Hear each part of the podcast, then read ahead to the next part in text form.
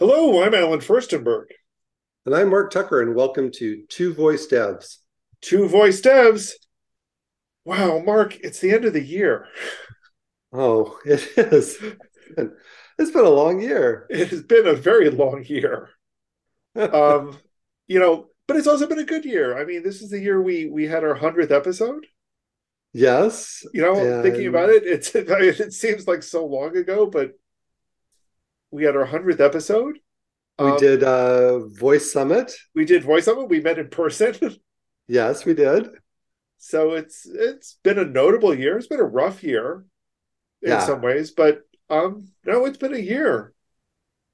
So I don't know. Let's uh what else what else what else have we done this year?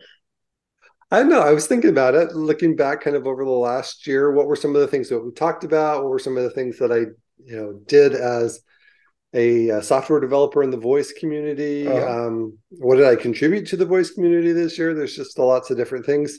Uh, one of the first things that comes to mind, though, is we talked a lot about voice content management systems. We did. We really kind of got into this notion and and talked a lot about it. Um, I think actually, I think uh, on the on the YouTube, we have a playlist of like seven or eight episodes uh, for anybody that wants to to go back and watch all of them. And we just really explored. You know, we know content management systems are important generally across different types of applications, and content really is king. And I think content really is is extra important in voice because if you have stale content in voice apps, then it's not something that uh, people want to come back to. Right. And you know, so definitely important for that, that repeatability. Yeah. So we kind of explored well, what would is there anything specific or special that would be needed in a voice management system uh, a content management system sorry for, in voice? And and yeah yeah we came up with some good um, good things to talk about in in that area. No i think so. And i, and I think you know there's still a lot left to be explored there and i'm mm-hmm. looking forward to to talking about that more. But uh i think we covered some really good ground. And you know based on that you were doing a lot of work with exploring some of the notions with sanity and with outtense and, and how those go into uh, the systems that you're developing. Yeah, and uh, it really has uh, helped shape some of the the different things that I do in, internally here at Rain, and also um, for side projects, kind of how I structure content. So it's been it's been a good uh, exploration this year, more about content management systems. No, that's been fantastic. You know, um, but I think also you know seeing how that uh, went into some of your work. I know you were working on some uh, Jovo plugins to to help you with that, but mm-hmm. also a, a, bunch of Jovo plugins for for other stuff, and we talked about some of those. Yeah, so this was a big year where I kind of made the the transition from Jovo three to Jovo four. I, uh, you know, I've been with Jovo since version one, so that's been years and years ago. Um, and four is quite a bit different, and so uh, it's taken me a, a, little bit to get into that. There's a lot that I like, and I've made that transition from JavaScript to TypeScript as well at that same uh, at the same time. And I think I've got something like 15 published plugins that I've created. Um, wow. Whether that's that's baked into Jovo now, um, you can see that on the Jovo Marketplace or over on the Jovo Dash Community GitHub. There's some additional ones and you know we talked about some ones that i did for for games things like uh, playfab plugin and badgerific which was an achievement system um, things with uh, you know trending um, you know like streaks and and uh, things like that. So there's just a, a lot of uh, content that I've created, and I've kind of gotten a, a little knack for creating plugins for Jovo, and uh, it's it's it's kind of fun, and it's a nice way to um, componentize what you're doing and make it easily pluggable into uh, into Jovo. So you've done some exploration on app actions, as I recall. Well, that's that's true. I mean, this year the one of the big announcements from Google um, after Google I/O was that uh, conversational actions were being sunset next year. So there was more of a move to app actions. So I explored app actions some more. We also had a guest host uh, Eliza yeah. was in talking about app actions with you. Um, so yeah, just beginning to explore, you know, what is what does this world of Android mean for for those of us that have been playing in voice in a in a webhook world. Yeah. Um, and how, you know, the the pluses, the minuses, the changes that it brings about. You know, I think we're going to see a lot of, you know, those sorts of things. Certainly, we're going to see more and more of it over the next uh, year. Yeah, so where vo- voice and mobile. voice and mobile. You know, we're going to hopefully get more of an indication from Amazon where it's going, uh, where where their focus is going to be on Yeah. it. But I think also we're going to see, you know, what are what are other people doing in the assistant space in general and playing with mobile. You know, when we have tools that we've talked about like ChatGPT or other AI tools. Um, we talked a little bit about Dialogflow. How are all of these tools going to fit into it? So we talked about that a little, and I'm excited to see where it's going to go. Yeah, no, that that that's been fun, and I've uh, kind of on that same um, thread. Uh, I've been doing some more work uh, through Rain, and as we're investigating with our partners, uh, custom assistants, whether that be a custom assistant that's hosted in um, in a website or in a, in a mobile, and you know with their own custom wake words, and so um, you know very much there's still Alexa skills out there but also investigating um, this custom assistant owned assistant platform. You know, but it's interesting in in looking at each new platform as we do it. You know, seeing what app actions, what you need to know and what you need to get into, and and Yep. the differences and what you need to understand. Um, you know, again, it's the same sort of the the same but different. You know, because a lot of what we did when talking about Alexa was exploring the the nitty gritty. Now, you know, Yeah. how do we do uh, you know, webhook authentication signatures. Uh, Yeah. Starting to get into some of the questions about how do we do things with APL. Um, you know, these were a bunch of the things that we explored. Yeah, so you're right. Authorization um, on one end, and then on, on more on the UI, kind of the multimodal with Alexa presentation language. So yeah, I've done quite a bit more with uh, with APL, um, g- getting more and more sophisticated UIs. Um, and I also have gotten in the last uh, a few months the opportunity to investigate widgets, which is all, also takes advantage of APL. But you know, what what does a widget look like? An Alexa widget on I know there on are a lot of people. device. I know there are a lot of people that are looking forward to uh, the episode where you're going to finally be able to talk about that. Oh, okay. Then th- th- I, I would love to be able to talk about uh, them more, and uh, it's just kind of fun. Uh, in some in some ways, it's it's just uh, APL, but in other ways, you know, how do you package and deploy those things? How do you share data? How do you keep the data live on a widget? There's lots of things that go into it that uh, hopefully soon I'll be able to talk about. I know lots of people are looking forward to it.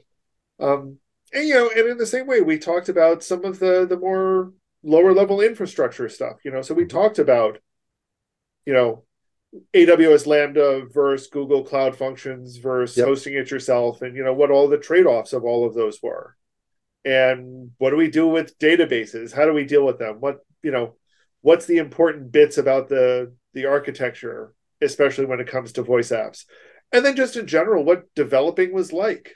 You know, we talked about some of these bigger picture questions, Yeah. um, and seeing what what things were like as developers for voice and otherwise.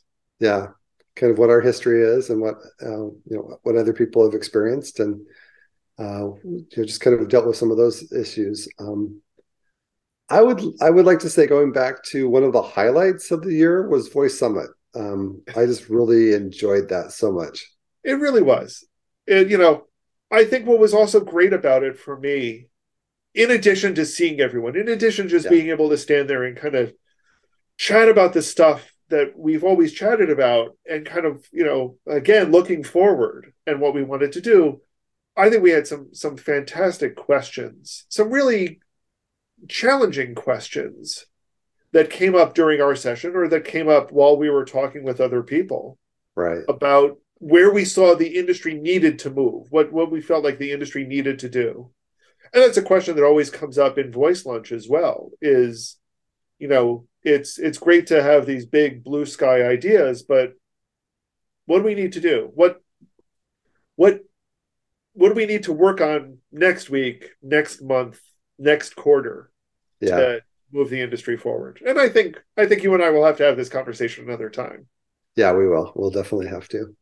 Um, also, kind of in so association with that voice summit, that was kind of the culmination of the Alexa Skills Challenge that that Heidi put together about aging and engaging, and just uh, lots of different things. There were lots of different uh, skills across different categories that uh, just showcased some of the things that that we can do for the 55 and above community um, with with voice skills, whether it be, you know, in this case specifically Alexa, but across other platforms or modalities.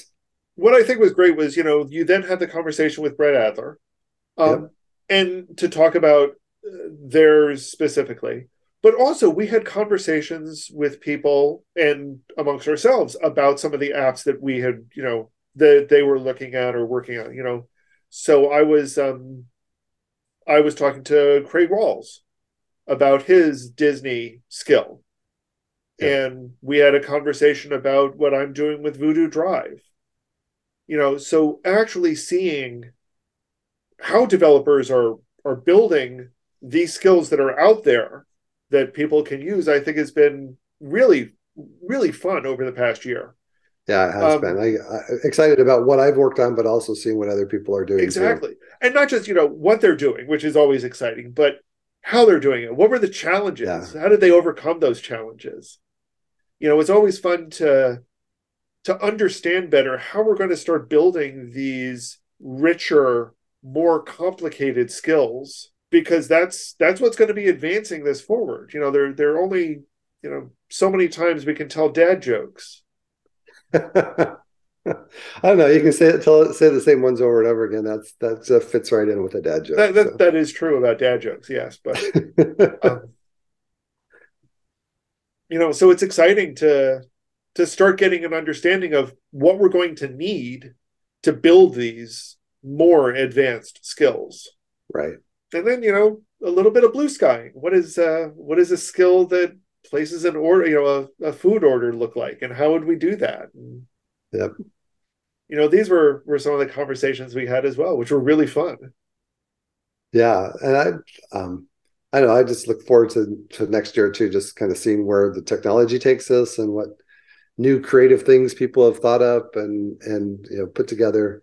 It's just going to be uh, be you know more and more fun as we as we go along. No, I think so too. You know, I mean, this year we uh, we had Alexa Live, we had IO Google I/O that we attend, you know, that we attended remotely, and this year, hopefully, uh, I/O will be more in person, so I'll be able to to be on the ground and reporting from there.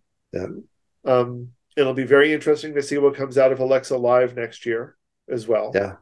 Because you know, I I think we both one of one of the things that uh, I think both of us still have is we've seen some of the rough spots over the past year.